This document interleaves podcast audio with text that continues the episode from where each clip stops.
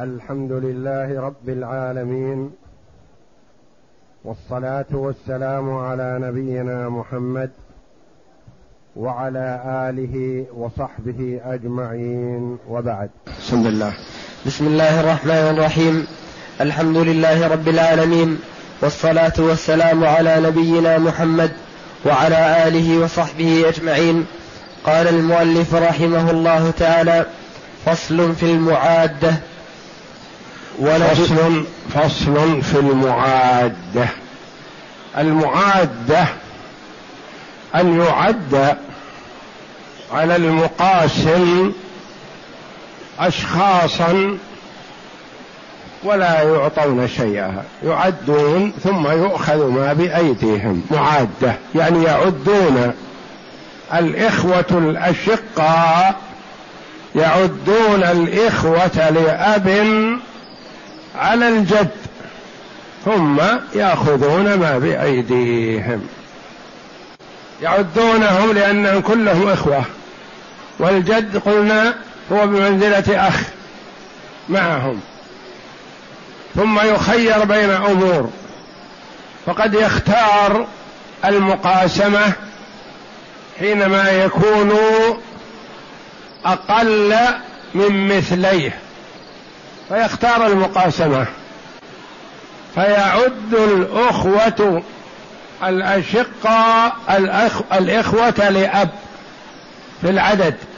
ثم بعد هذا يأخذون ما بأيديهم لأن الإخوة لأب لا يأخذون مع الإخوة الأشقاء شيئا وإنما يعدون على الجد.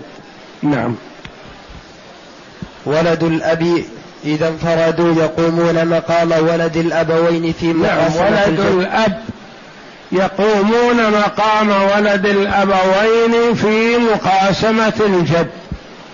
مثلا هلك هالك عن جد وأخ لأب. نخير الجد بين ثلث المال أو المقاسمة فيقول لا أريد المقاسمة لأنه إذا قاسم أخذ النصف. وإذا أخذ الثلث الفرضا أخذ واحد من ثلاثة. مع أخت لأب قال أريد المقاسمة لأنه يكون له ثلثين حينئذ. مع أختين لأب المقاسمة لأنه يأخذ النصف وتأخذ الأختين النصف مقاسمة. هلك هالك عن جد وأخ شقيق مثله المقاسمة. هلك هالك عن جد وأخت شقيقة المقاسمة. يعني سواء كان مع الجد أخ شقيق أو إخوة شقة أو أخ لأب أو إخوة لأب فيخير الجد بين المقاسمة وبين ثلث المال إذا لم يكن فيه صاحب فرض. فإن كان فيه صاحب فرض فيخير بين ثلث ما بقي أو سدس المال أو المقاسمة كما مر. نعم. فإن اجتمعوا الأب إذا انفردوا. ولد الأب إذا انفردوا يقومون مقام ولد الأبوين في مقاسمة الجد. إذا قيل ولد الأب يعني فهم الإخوة والأخوات لأب. وإذا قيل ولد الأبوين فهم الإخوة والأخوات للأشقة. وقال عنهم ولد ليشمل الذكر والأنثى. إذا قيل ولد في الفرائض فهو يشمل الذكر والأنثى وكذلك في اللغة العربية وكذلك في لغة القرآن. كما قال الله جل وعلا يوصيكم الله في أولادكم للذكر مثل حظ الأنثيين. فأولادكم تشمل الذكور والإناث. كما ذلك إذا قيل ولد الأم. هو الأخ لأم أو الأخت لأم. وإذا قيل الإبن فهو خاص بالذكر. وإذا قيل البنت فهو خاص بالأنثى. وإذا قيل الأخ فهو خاص بالذكر. وإذا قيل الأخت فهو خاص بالأنثى. ولد الأبوين ولد الأبوين الإخوة من ذكور واناث ولد الأب الإخوة من ذكور واناث لأب. نعم. فإن اجتمعوا فإن ولد الأبوين يعادون الجد بولد الأب لأن من حجب بولد الأبوين وولد الأب إذا وولد الأب إذا انفردوا. حجب بهما إذا اجتمعا كالأم. نعم. لأن فإن اجتمعوا فإن اجتمعوا من هم؟ ولد الأبوين وولد الأب. إذا اجتمعوا. يعد ولد الأبوين ولد الأب على الجد. ثم يأخذون ما بأيديهم.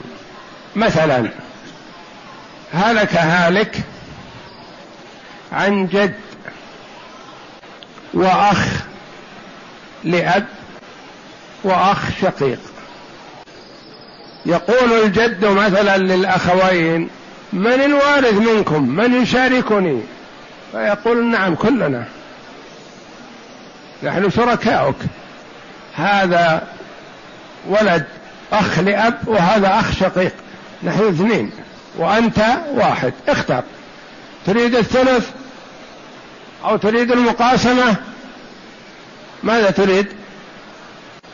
قال لو كان واحد معي اخترت المقاسمة. لكن ما دمتم اثنين فسيان المقاسمة وثلث المال.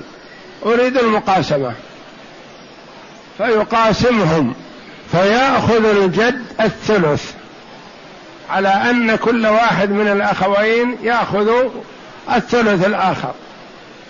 فإذا أخذ الجد الثلث ومضى التفت الأخ الشقيق للأخ لأب وقال ما يصلح أن ترث معي من أخي الشقيق وأنت أخ لأب؟ أنت أخوك لأب أخوك الشقيق وأنا لأب أنا ما أرث معك. فسلم ما بيدك. همسا يقول له ذلك حتى لا يسمع الجد ويرجع. فإن سمع الجد هذا الكلام رجع وقال تعال يا ابن ولدي نتقاسم أنا وإياك ما بيدك. فيسمعه يسمع أخاه لأب ويقول ما يصلح يا أخي أن ترث معي من أخي الشقيق. أنت كيف تشاركني أن لو كان أخوك الشقيق مثلا ما ولدت معك؟ أنا عارف الأمور. فهات ما بيدك. فيأخذ ما بيده. هذا معنى كلمة المعادة. أنه عند المعادة للجد عد هذا. مثلا أخ شقيق وجد وأربعة إخوة لأب.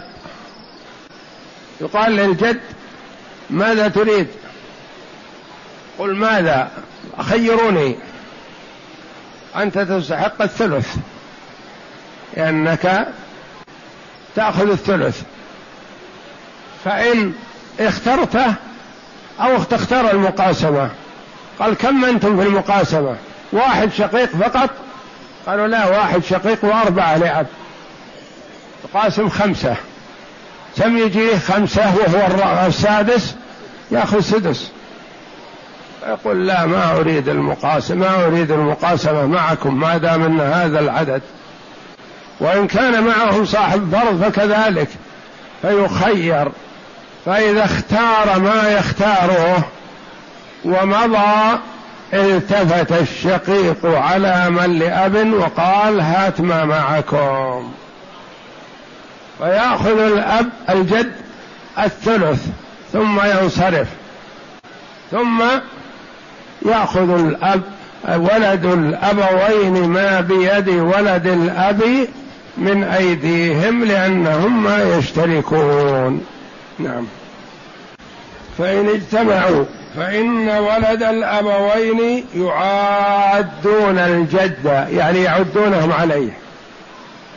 بولد الأب لأن من حجب بولد الأبوين وولد الأب إذا انفردوا لأن الجد يقاسم ولد الأبوين ويقاسم ولد الأب لو انفردوا.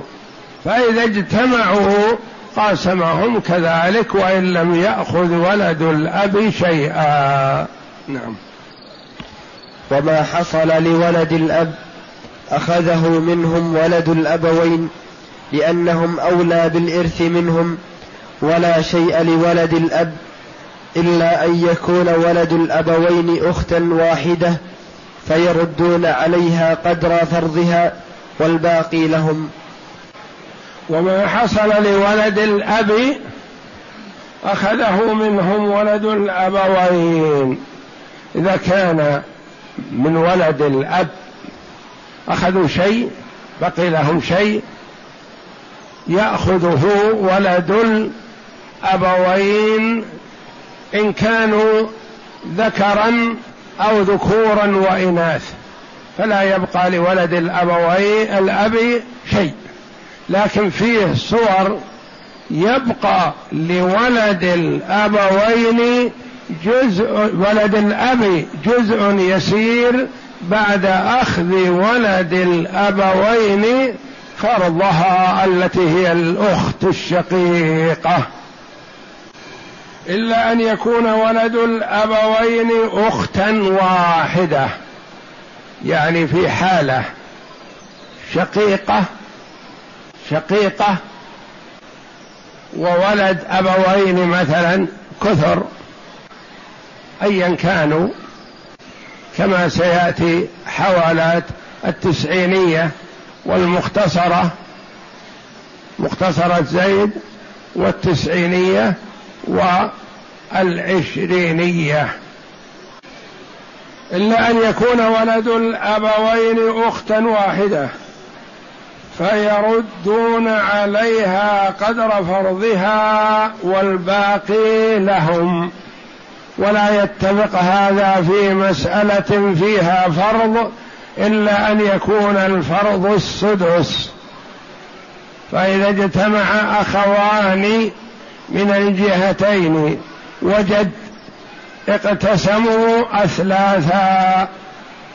ثم أخذ الأخ للأبوين ما حصل لأخيه كما مثلنا إذا ما كان فيهم أنثى. فإن كان مكان الأخوين أختان اقتسموا أرباعا ثم أخذت الأخت للأبوين ما حصل لأخيها لأختها لتستكمل النصف فإن كان مع التي من قبل الأب أخوها اقتسموا أسداسا ثم أخذت منهما تمام فرضها ويبقى لهما السدس على ثلاثة وتصح من ثمانية عشر فإن كان معهم أم فلها السدس وتفعل فيما بقي كما فعلت في أصل المال فتصح من مئة وعشرين. من مئة؟ لا وتصح من مئة وثمانية. ثم تأتي المختصرة من أربعة وتسعين من أربعة وخمسين. المهم الآن نعرف صورة المعادة. صورة المعادة. كيف تكون؟ وذلك أن ولد الأبوين يعدون ولد الأب على الجد ثم يأخذون ما بأيديهم. يأخذون ما بأيديهم. إن كانوا ذكورا الأشقاء أخذوا كله. أو ذكور وإناث أخذوه كله. وإن كانوا أختا واحدة فإنها تأخذ نصفها في كتاب الله وما بقي يكون لولد الأب. بينهم حسب من عدد رؤوسهم. فمثلا اقسم. هالك عن جد وأخت شقيقة وأخت لأب. فقط. جد وأخت شقيقة وأخت لأب. ثلاثة. المسألة من ننظر من عدد رؤوسهم. كم رؤوسهم؟ أربعة. رؤوسهم أربعة. كيف قلنا أربعة؟ وهم جد وأخت شقيقة وأخت لأب. كيف قلنا أربعة رؤوسهم؟ نعم لأن الجد برأسين الذكر برأسين والأنثى برأس. كم رؤوسهم؟ أربعة. نقسم بينهم. يأخذ الجد اثنين. وتأخذ الأختان كل واحدة واحد. ثم تلتفت الشقيقة على الأخت على الأخت لأب وتقول هاتي ما معك تكمل لفرضي أنا فرضي في كتاب الله النصف. شاطريني إياه ما يصير فتأخذه وتذهب. لكن لو قيل للجد ليس معك إلا أخت شقيقة فإن يأخذ ثلاثة يأخذ تصير المسألة من ثلاثة. يأخذ ثلثين وهي تأخذ ثلث يعني واحد من ثلاثة. لكن قلنا لجد معك أختان. يقول اختان وأنا واحد مناصفة فيأخذ النصف ويذهب. ثم ترجع الأخت الشقيقة على الأخت لأب وتأخذ ما بيدها. هذه معدة عدت الأخت الشقيقة. الأخت لأب وأخذت ما بيدها. هلك هالك عن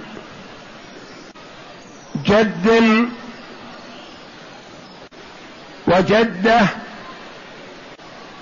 وأخت شقيقة وأخت لأب. جد. وجدة. وأخت شقيقة وأخت لأب. مثل الأولى إلا أن فيها زود لجدة. المسألة من ستة. نعطي الجدة السدس واحد. ويبقى معنا خمسة.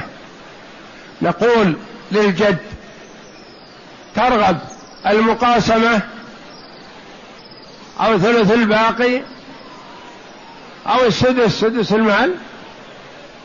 آه يقول أما سدس المال فلا أريده. وأما المقاسمة فمن سيقاسمني؟ نقول الأخت الشقيقة والأخت لأب. أو ثلث المال. يقول أما ثلث المال فلا أريده. ثلث ثلث ما بقي. ثلث ما بقي لا يريده. لأنه كأنه يقاسم اثنين وهو سيقاسم واحد. وإنما أريد المقاسمة. المقاسمة من سيقاسم الأختين. الأختان برأسين والجد برأسين. وبقي لهم كم؟ خمسة. ما تنقسم الخمسة على أربعة. أربعة نضربها في ستة بأربعة وعشرين. اقسم. للجدة واحد في أربعة بأربعة بقي للجد وللأختين. لهم خمسة في أربعة بعشرين. يأخذ الجد سهم رأسين عشرة. يبقى عشرة على نية أنها بين الأختين. تلتفت الأخت الشقيقة على الأخت لأب وتقول إن كان معك زوج زيادة الدراهم فأكملي لي نصفي لأني لي النصف. فتريد الأخت لأب السلامة والذهاب ولا تريد شيئا لا يؤخذ منها شيء لأن الأخت الشقيقة بقي لها اثنان اثنين تأخذها لأن نصيبه النصف من أربعة وعشرين. فتأخذ الأخت الشقيقة عشرة والأخت لأب ما لها شيء والجد يأخذ عشرة والجدة تأخذ أربعة. معنى هذا إن الأخت الشقيقة عدت الأخت لأب على الجد ولم تأخذ الأخت لأب شيئا.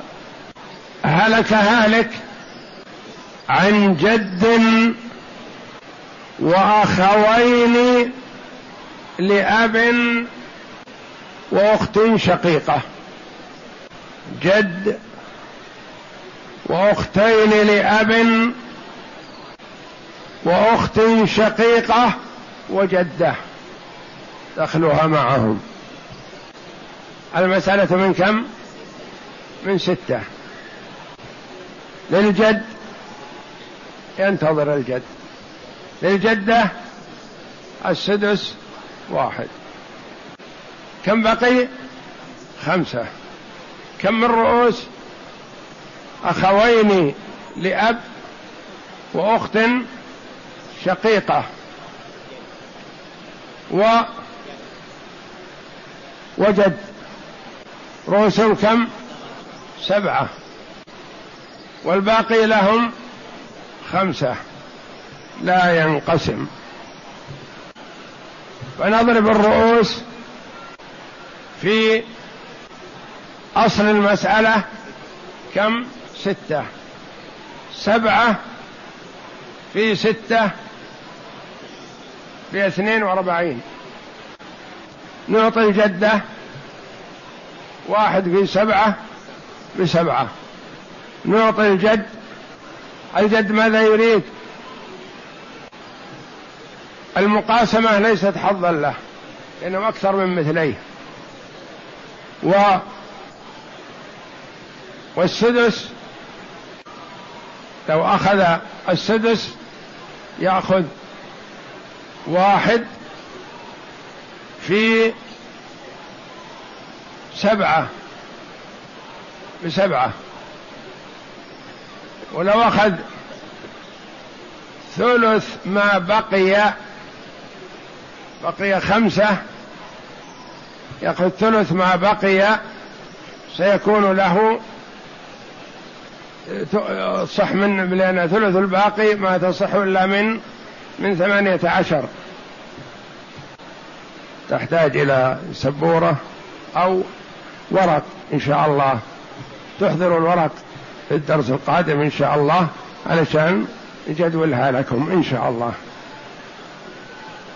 المهم أن نعرف أن الإخوة لأب يعدون على الجد ولا يأخذون مع الاشقه شيء إلا في مسألة واحدة ستأتي إن شاء الله اللي هي التسعينية والمختصرة مختصرة زيد والتسعينية والثانية التي هي المئة والثمانية. ستأتي إن شاء الله. والله أعلم. وصلى الله وسلم وبارك على عبد ورسول نبينا محمد وعلى آله وصحبه أجمعين.